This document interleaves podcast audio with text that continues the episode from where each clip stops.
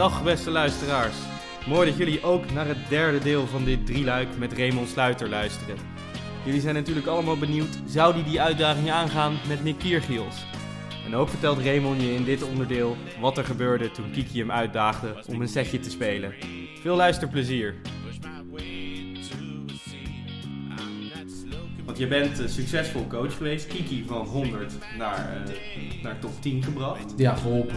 Geholpen? Ik, ik zeg af en toe ook gebracht, maar weet je wel, eh, zij heeft het gedaan en wij, en wij hebben er met z'n allen Een gezellig handje meegeholpen. heel goed geholpen. Ja. Zo is dat. En ehm, je hebt de- in- waarschijnlijk als je een andere, zelf een andere keuze had gemaakt, had je nog steeds haar coach kunnen zijn. Ja. Dat ben je niet meer. Terwijl je toch, eh, ja, je bent nu in principe een gerenommeerd eh, coach van eh, top 10 speelsters op de WTA. Ja. En dan vraag ik me best wel af. je vindt het coachen leuk. Je hebt nu een goed track record. Dit is ook wel het moment voor jezelf om weer een, ja, een, een nieuw avontuur aan te gaan. Ja. En dat hoeft geen speelster of speler in de 100 te zijn. Nee, klopt. Ik kon het eh, eh, eh, eind vorig jaar kon ik het niet. Echt wel aan, aanbiedingen, geen, aan, geen concrete aanbiedingen gehad, omdat je altijd eerst met een, je gaat altijd eerst praten met iemand en vervolgens ga je een proefperiode aan, dan ga je kijken hoe het gaat. Maar wel aanvragen gehad voor gesprekken van, van echt goede speelsters. Speelsters? Ja, ja één speler, wat lager, eh, of ja, laag tussen 50 en 100, dus één man. Eh, voor de rest alleen maar, eh, alleen maar vrouwen. Maar ik kon dat gewoon niet. Ik wist dat ik er niet in kon op dezelfde manier zoals ik vier jaar met Kiki gewerkt had, hart en ziel. En dat was tweeledig. Ik wilde gewoon thuis zijn. Ik wilde gewoon langer en meer thuis zijn. Dat had er ingehakt. Plus, het heeft me gewoon waanzinnig veel energie gekost. Eh, en dat had niet ver geweest ook tegenover een andere speler of speelster. Om dan met 60% energie in plaats van 100% energie eh, een karwei aan te gaan. Om inderdaad maar door te verdienen of eh, om maar in die trainerscarousel te blijven. Dus ik moest echt een break hebben. En eigenlijk net voor corona had ik zoiets van, ja, ik voel wel weer, mits er iets zou komen waar, ja, waar eh, zowel de speler als ik eh, vrede mee heb, dat, dat, dat het wel weer zou kunnen. En daar bedoel ik voornamelijk mee dat ik het niet, op dit moment niet zie zitten om 30, 35 weken per jaar met iemand mee te reizen.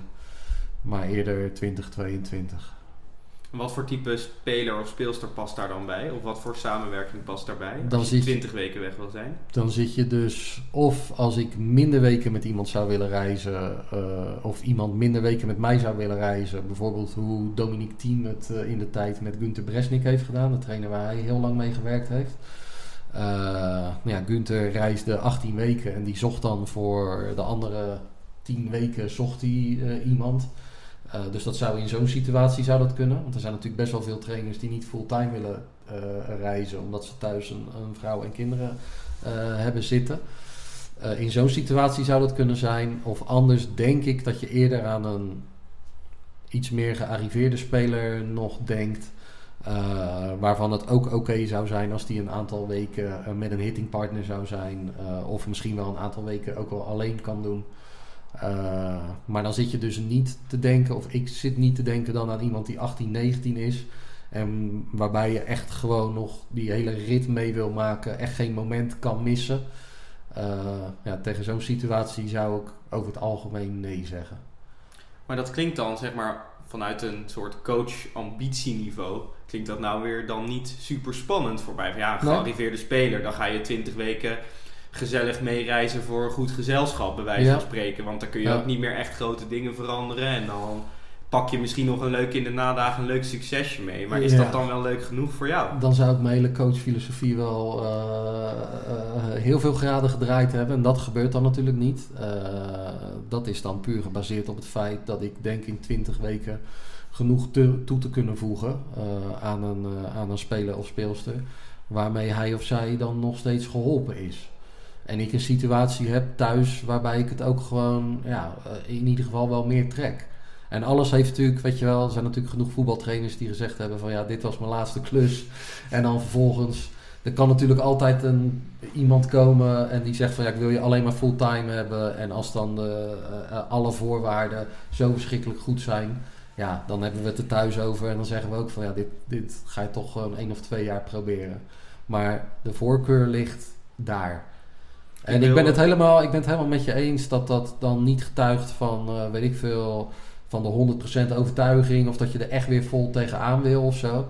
Nee, het is dan gewoon een keuze tussen alle factoren in je leven. En uh, ja, daar is de andere factor thuis gewoon op dit moment ook te belangrijk voor. Maar dat wil niet zeggen dat ik niet nog 20, 25 weken echt met hart en ziel uh, iemand beter kan uh, proberen te maken. En dat die persoon daar niet mee geholpen kan worden. Ik wil even inzoomen op dat stukje ideale omstandigheden, fulltime misschien. Hè. We hebben best wat luisteraars. We vragen ook altijd van, joh, heb je nog vragen aan, uh, aan Raymond Sluiter? En uh, de eerste vraag die kwam was, uh, wat doet Raymond Sluiter als Nick Kiergiels belt? Zegt, waanzinnige vergoeding, alles ja. erop en eraan. Ja. 20, 25 weken. Ja, laten we, laten we zeggen, ieder, iedereen heeft een prijs. Weet je wel, als Kiergiels tegen mij zegt van jij gaat een jaar met me reizen en je krijgt een half miljoen en uh, je moet lekker met me trainen en prima om wedstrijden na te bespreken, maar je gaat me niet op mijn houding aanspreken en niet op mijn gedrag aanspreken. Ja, weet je, ik, ik, ik ben vrij principieel, maar ik denk dat ik het dan ook doe. En dan hoop je gaandeweg, hoop je dat je misschien toch ga je kijken of je met bepaalde gesprekken, of je toch tot dat punt kan komen. Uh, ideaal gezien natuurlijk, als Kyrgios voor de helft of zelfs voor een kwart van dat zou zeggen, maar hij zegt, ik wil dingen veranderen, maar ik vind het echt waanzinnig moeilijk. Ik weet ook niet of ik het kan, maar ik wil het wel echt proberen. Ja, hey, uh, we stappen morgen op vliegtuig. Dat is natuurlijk eigenlijk wat je van een speler wil. Weet je wel, dat de speler aangeeft dat hij dingen echt wil veranderen. Dan kom ik uiteindelijk met, oké, dat is allemaal leuk en aardig. Ik wil ook wel multimiljonair worden, maar ja, daar, daar zitten dan wel bepaalde consequenties aan vast. Dus jij wil dit, dan wil ik in ieder geval hier wel de toezegging van jou dat ik dit en dit en dit mag. Dat wij hieraan gaan werken.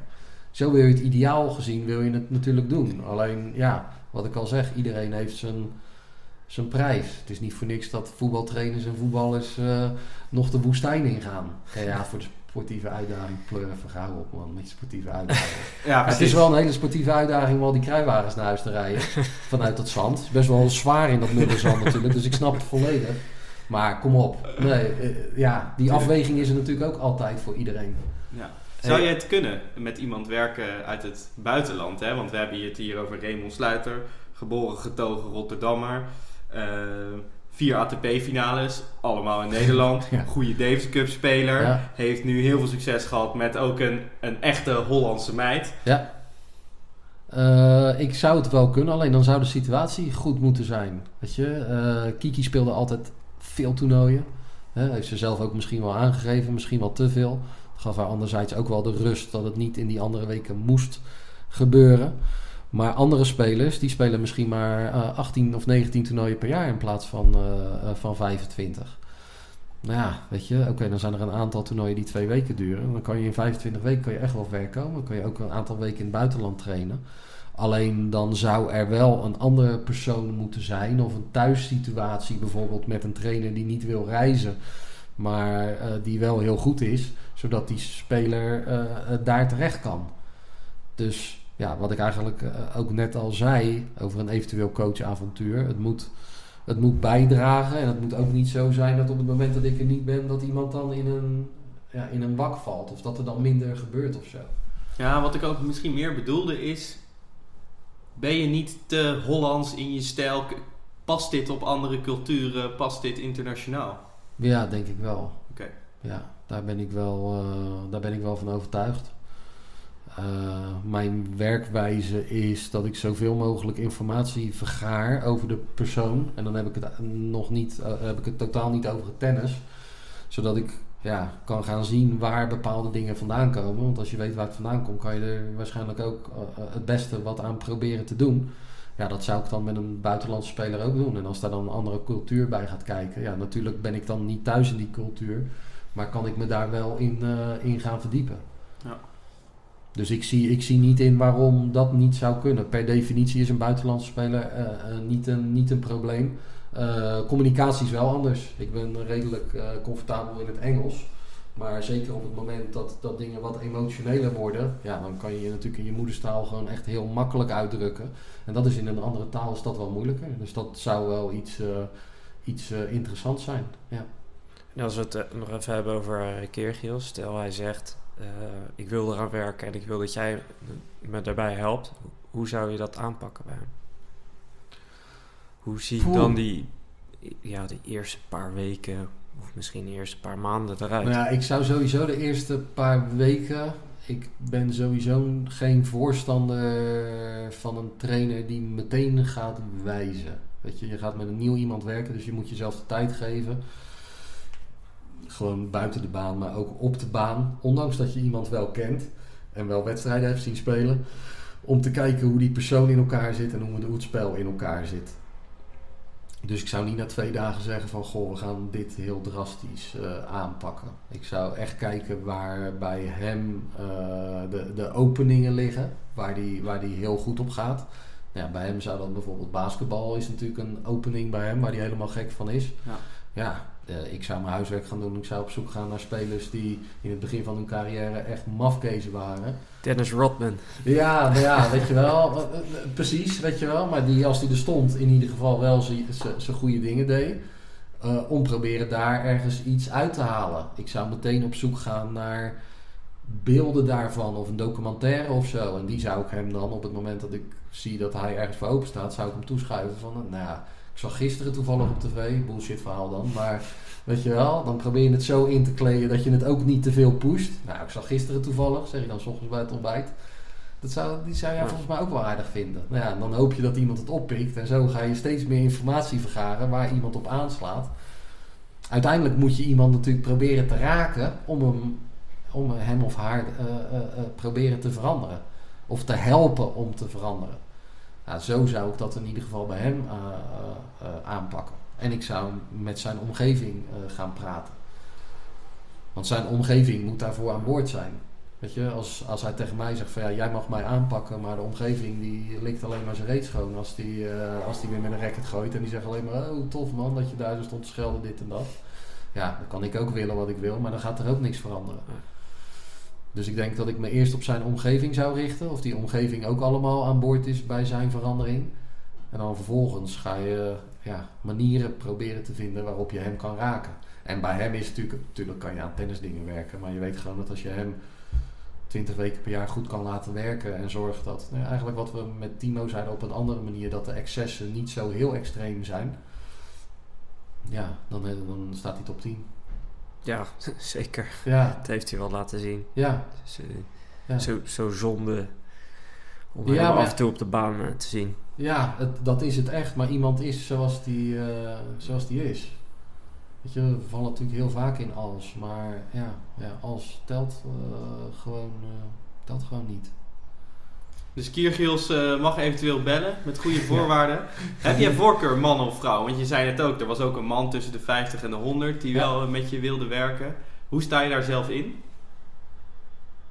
Het is mij heel erg meegevallen op de dames tour. En dan heb ik het vooral over de verhalen die eh 15, 20 jaar geleden op de mannentour gingen. Dat het daar haat en nijd was. En dat de coaches onderling ook overhoop lagen.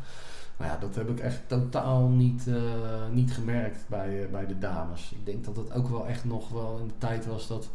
Nou ja, dan had je Serena had je, en dan had je Azarenka. En dat, nou ja, dat was natuurlijk vuurwerk. En dan had je Sharapova. En dat mocht elkaar allemaal niet.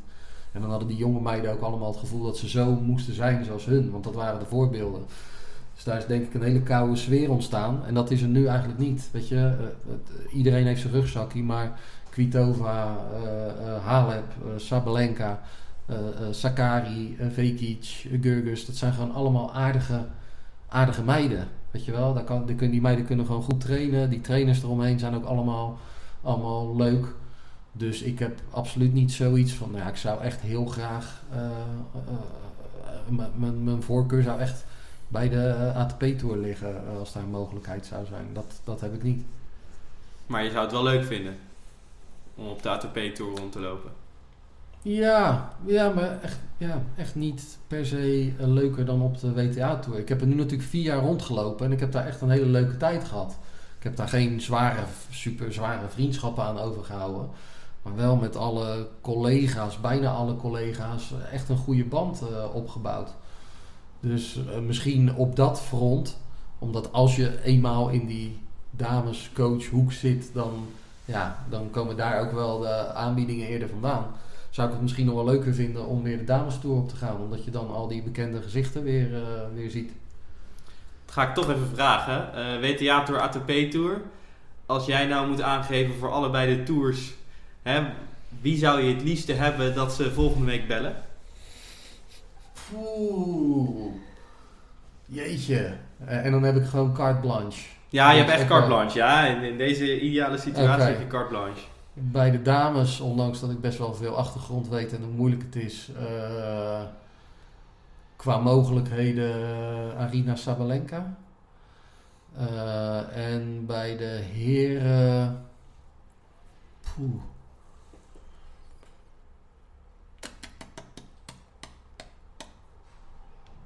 Felix Auger Aliassime, denk ik dan.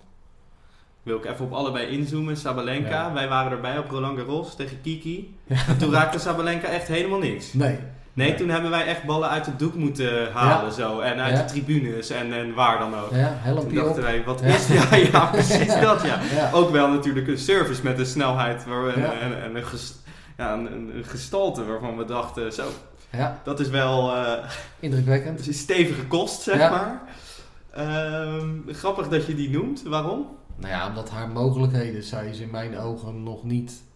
Dat heeft natuurlijk ook allemaal zijn redenen, nog niet zo fit als dat ze zou kunnen zijn. Dus als je daar eigenlijk al een stap sneller bij optelt, uh, een stap langer uithoudingsvermogen bij optelt, dan is ze alweer echt een stuk beter dan dat ze nu is. En omdat als, als zij iets fitter wordt en je er iets meer rust bij haar in weet te krijgen, zowel echt mentaal als, als tactisch in keuzes, wat niet zo makkelijk zal zijn, want Dimitri Tursunov heeft het met haar natuurlijk gewoon goed gedaan, maar ja, die loopt ook wel regelmatig tegen een, uh, tegen een lampje aan. Uh, maar als je daartoe in staat bent, heeft zij een spel ja, dat bijna iedereen gewoon ballen kan gaan rapen. Sterker dat iedereen ballen kan gaan rapen. Dan is het gewoon te goed voor iedereen. Als het aan is, ja, dan, dan, en je kan het aanhouden, dan win je gewoon een Grand Slam of meerdere. Dus dat is, uh, dat is de hoofdreden bij, uh, bij haar. Dus je ziet eigenlijk potentie en je ziet wel een goede fit met je eigen aanpak. Of ja. iets waarvan je denkt, ik kan hier wat gaan toevoegen. Ja, ja, ja, ja uh, Jort, is... Jort, heeft een nummer, dus we kunnen misschien wel wat regelen. Oké, oké, nou dat hoeft niet, want ik vind tussen nog aardig gozer en ik ben blij dat ze weer, dat ze weer samen zijn. En ze won Doha trouwens net voor de coronacrisis, dus dat gaat ook weer, gaat ook weer de goede kant op. Ja, dus vorig jaar hadden wij uh, Sabalenka ook in ons poeltje zitten, zeker weten. Ja, dat uh, klopt. Maar we hadden wel ja. meer van, uh, van de verwacht vorig jaar eigenlijk. Ja, ze ja. had toen een goed najaar. toen dachten we, nou, die gaat gewoon dik de top 10 in. Ja. Dus uiteindelijk net niet. ja, je moet dan altijd maar weer afwachten hoe iemand daarop reageert. Ze kwam toen inderdaad ook de top net 10, 10 in. Ja, maar, met 10, 9. 10 of 9 inderdaad. Ja. Kasatkina is ook nog wel een, uh, een optie. is weer totaal anders, maar... Ja. Uh, Grappig dat je dat zegt. Die ook die zat in ons poeltje vorig jaar. Ja, ook ja. met hetzelfde idee. En uh, daar kan je natuurlijk ook nog lekker een balletje mee trappen af en toe. Dat is natuurlijk ook wel leuk voor de band. Nee, maar jullie snappen tennis, dus dan zie je ook, ondanks dat het twee totaal andere speelsters zijn, dat daar heel veel mogelijkheden... Echt een hele losse, losse arm. Heerlijke stijl, ja. Dus echt dat je denkt van ja, die, waarom staat die zo laag? Ja. Dat is echt, uh, bij ja. haar heb ik dat echt van, nou... die ja, kan fysiek natuurlijk dat... uh, fitter worden, die kan gewoon sterker worden waarschijnlijk. Ja, en daar is, uh, de, ja, die heeft in haar thuissituatie zonder in details te trainen echt, echt een zware anderhalf jaar gehad. En dat zie je gewoon terug op, op de baan. Ja. Maar wel iemand met mogelijkheden. En dat, ja, dat is natuurlijk met Auger Aliassime is dat, is dat hetzelfde. Weet je, dan, de, in zijn geval zou het gewoon waanzinnig lekker zijn dat je mentaal zit er altijd bij, uh, maar uh, uh, je hoeft je bij hem waarschijnlijk kan je 90% van de tijd kan je met tennis bezighouden. mentaal, mentaal klopt het gewoon bij die jongen. Die jongen is zo'n fantastische prof. Sterker nog, Hoe misschien... weet je dat? Nou ja, om een voorbeeldje te geven. Die gozer speelt halve finale vorig jaar in Miami. Eh, vanuit de kwalificatie. Dus die heeft, nou ja, die had geen bye, dan schema 128. Halve finale spelen zes wedstrijden plus twee rondes quali. Acht wedstrijden in 12 dagen. Had tegen Isner daar zo in die halve finale, want volgens mij was het tegen Isner, eh, sloeg hij een dubbele foutje op 7-8. Waren van regelmatig op belangrijke punten. En in plaats van eh, te vieren dat je halve finale in zo'n groot toernooi staat, of even te relaxen of bij te komen, ging hij naar de persconferentie, ging hij eh, samen met de trainer gingen ze naar eh, baantje 16 om even drie kwartier serviceoefeningen te doen. Ja, mooi is dat. Ja, als iemand dat al zo in zijn systeem heeft zitten, dan eh, als je dat dus, nou ja, hè, als we het even met Kiki vergelijken, dat zijn dus de dingen die ik waar ik Kiki naartoe heb proberen te krijgen. Van hoe sneller we ergens weer aan gaan werken. Hoe sneller jij het oppikt, hoe meer je eraan hebt. Mits je het met een behoorlijke mentale staat kan doen. Als je op een dag verloren hebt en je er smiddags of s avonds weer aan kan werken. Ja, dat hoef je bij hem dus niet meer te doen. Bij hem kan je echt gewoon minutieus in het, in het spel gaan zitten. En dat vind ik ook eh, waanzinnig leuk. Maar eh, eh, hij heeft vorig jaar is hij natuurlijk doorgebroken. Dit jaar is, was hij niet zo goed eh, bezig nog. Tenminste, verloor best wel vaak de eerste Ja. ronde. Ja. Waar zit dat op man in? Dat zit hem puur, denk ik. En je weet natuurlijk nooit wat er aan de hand is. Er kan iets buiten de baan aan de hand zijn. Maar anders zit het. We hebben met Tsitsipas natuurlijk ook een beetje zo'n fase gezien. Ja. Ja. je moet gewoon wennen aan een nieuwe status. Weet je, als je jong bent en je komt op, is alles nieuw. Eh, je denkt waarschijnlijk niet zoveel over dingen na. Maar omdat je goed getraind bent en gewoon goed bent, eh, gaat het min of meer vanzelf. Ja, op het moment dat er dan iets meer druk bij komt kijken en, en er minder vrijheid op die arm zit, ja, dan wordt het allemaal. Die gasten moeten even gaan wennen aan hun, eh, aan hun nieuwe status.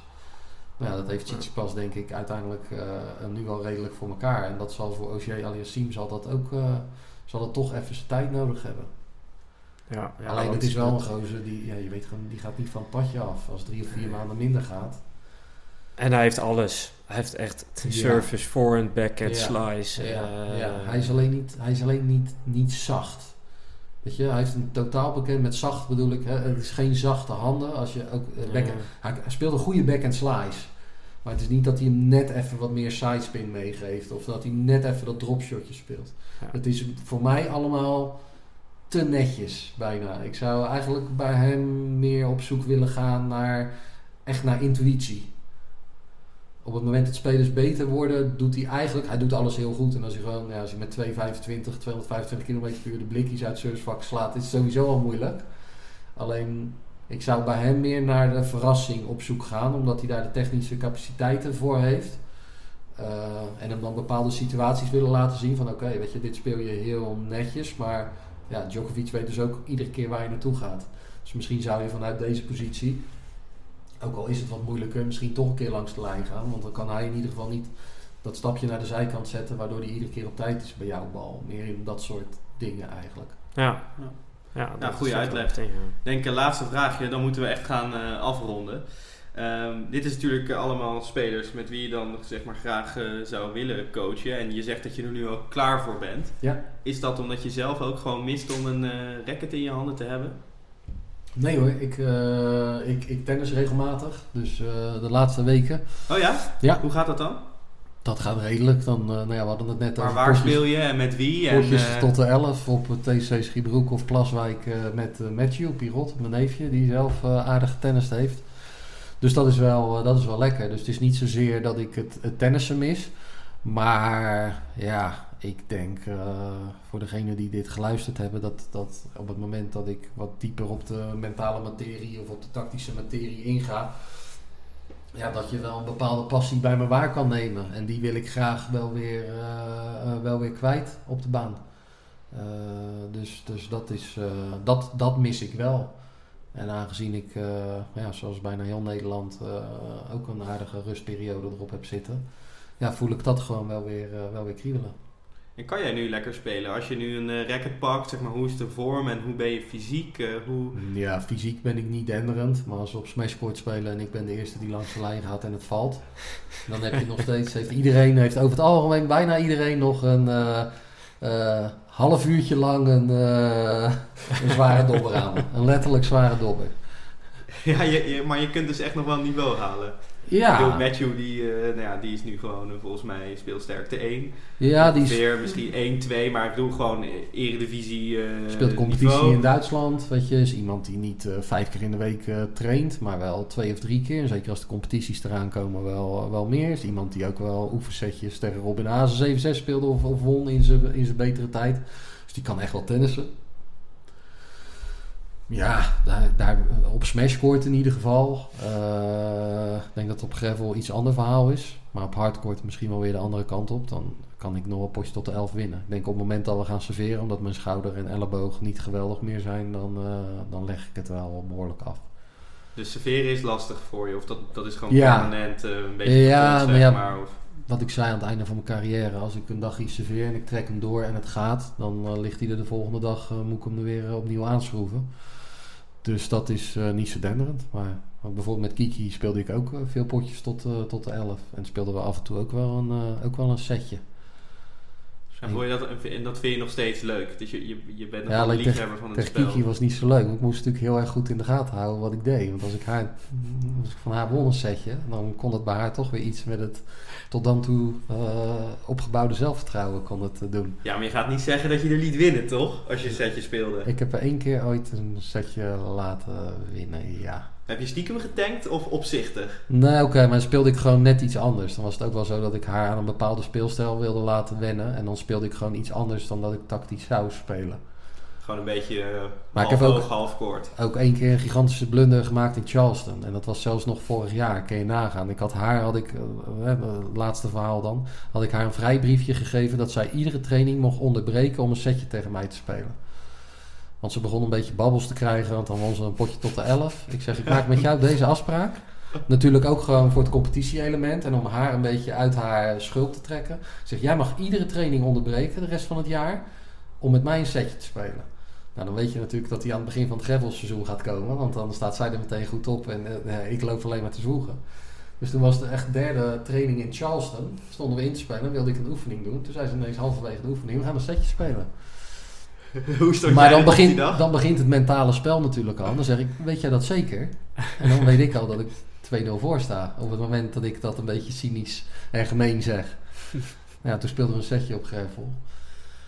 En eh, ja, de, de uitslag laat zich, eh, laat zich raden. Heb je we, gewonnen? Laten, laten we het erop, nou, laten we het erop houden dat het beter was geweest als zij dat setje had gewonnen. nee, ja, want dan ging ik het setje er echt voor. Want op dat moment triggert ze ook mij. En op dat moment liet ik heel even los dat ik ervoor moest zorgen dat zij er in ieder geval zo goed op stond. Op dat moment ging ik gewoon de confrontatie aan. Natuurlijk ook wel denken dat zij dat wel aankon. En het heeft uiteindelijk niet heel veel schade bij haar opgeleverd of zo. Alleen het was bij haar dan wel gewoon even slikken van fuck, ik dacht dat ik er heel goed op stond. En even een beetje grote mond. En ik sta eh, er dus schijnbaar niet goed op. Terwijl ja, ik sta gewoon tegen iemand te spelen die 15 tot 20 kilo te zwaar is. Maar wel iemand die jaar in, jaar uit de afgelopen jaren alleen maar naar mij gekeken heeft. Die precies weet wat hij moet doen. En het ook nog wel een beetje kan wanneer de bal in de buurt kwam. Alleen dat stuk sneelde bij haar dan een beetje onder. Het gaf Maar in eerste instantie echt een tik bij haar. Ja, 6-2. Maar, maar hoe? Dus snel spelen, als je snel naar haar voorhand gaat, ja, gaat zij niks met die bal doen. Weet ik dat ik een half kort bal terugkrijg. Nou, dan moet ik zorgen dat ik er snel genoeg omheen ben om in ieder geval mijn beste dubbelhandige slag eh, daarmee wat te doen. En goed serveren ook. Ja, slim serveren. Wat Dus is slim ook- serveren? Slice in het lichaam? Lichaam, lichaam voorhand. Ik weet wel dat als ik goed serveer en ik serveer van haar weg, is het een service die zij over het algemeen niet gewend is van dames. Want dan serveer ik echt nog wel 190, 195. Koekoek. Ja, eh, het tweede service alleen maar voor het lichaam. Ik weet natuurlijk ook wel dat zij slim genoeg is om een stapje op te schuiven dan meer. Maar ja, dan speel ik hem gewoon nog wat verder. Ja, precies. Weet je wel, dus dat dan heb je spel. ook weer een hoekje. Ja, dus dan ja, dat spel eh, eh, twee keer snel langs de lijn gaan, waardoor zij hem verder naar achter gaat. Nou ja, dan speel ik vervolgens een dropshotje. Dan weet ze helemaal niet meer wat ze... En dan pak je sowieso al de eerste paar games, dus dan ja, dat allemaal bij elkaar. Ja, dat, dat, dat ging dan zo. Was natuurlijk echt een, eh, aan de ene kant een geweldige training. Aan de andere kant waren dat wel echt dingen ja, waar je bij haar gewoon echt heel erg op moest, eh, op moest letten. En dat werd uiteindelijk wel beter hoor. Dit was vorig jaar. Het was geen heel big deal. Alleen het kon dus echt zo zijn dat als zij veel zelfvertrouwen opgebouwd had, dat dat daar zo echt wel weer een tikkie kreeg. Zij zag dat dan echt van, ja, als ik gewoon goed ben, dan moet ik toch van die gozer zien te winnen. En dan kon ze gewoon niet het feit dat ik ja, alles van haar weet, kon ze dan moeilijk uh, mee laten tellen. Dat wordt nog leuk als je straks tegenover haar komt te staan met de speelster. Ja. Dat, ze dat, dat zij dat niet leuk gaat vinden, gok ik zo. Nee, maar ik ga het ook niet leuk vinden. Weet je wel, ik heb de informatie en die situatie doet zich dan voor. En dan moet je maar een speelster hebben die, die, dat kan uitvoeren. die die dingen ook natuurlijk kan uitvoeren. En wat ik al zei, Kiki is tactisch ook hartstikke goed. Dus die weet als het goed is ook wat ik zou zeggen. Alleen ja, het zou niet een situatie zijn die ik voor haar en voor mij uh, graag, zou, uh, graag zou willen. Maar als het wel zo is, dan. Uh, ja, dan, dan zijn jullie gewoon allebei professionals, toch? Dan, dan is het wel zo, ja, natuurlijk. Ja, nee, dan mag je dat meenemen. Nou, Raymond, dankjewel. Was, was een lekker ochtendje keuvelen zo met ja. bakje erbij. We gaan afronden. Wat we natuurlijk nog wel altijd even doen, is vragen wie jij nou volgende keer nog in de podcast zou willen horen. En ja, er zijn natuurlijk al een en ander, ja, is er al langsgekomen. Ja. Maar toch wel benieuwd wie jij graag zou willen horen. Jeetje. Goh, ja, ik weet natuurlijk ook niet wie er allemaal al langs zijn gekomen. Maar Jacco Elting? Ja, Jacco is een, is een goeie. Die staat nog wel op de lijst. Ja, dat valt natuurlijk heel erg te bespreken. En dan vooral hoe het, hoe het nu in zijn ogen bij de tennisbond gaat. Hoe het ervoor staat, waar hij denkt dat het over, over vijf jaar zal zijn. Wie die denkt daarvoor nodig te hebben, wie die denkt daarvoor niet nodig te hebben. Dat zou ik wel heel interessant vinden, want als we natuurlijk ja, kijken, het is allemaal een beetje ondergesneeuwd met corona. Is het nou niet dat tennis in Nederland er uh, uh, op, uh, op hoog niveau heel florisant voor staat? Nou, leuk gaan we dat doen. ik bedank natuurlijk ook weer de luisteraars van Inside Out. heb je opmerkingen naar aanleiding van deze uitzending? Laat het dan zeker even weten. En uh, nogmaals, Raymond, bedankt. Leuk dat je de gast was. Ja, graag gedaan. vond het gezellig. Mooi. Groetjes. Hoi hoi. Hoi.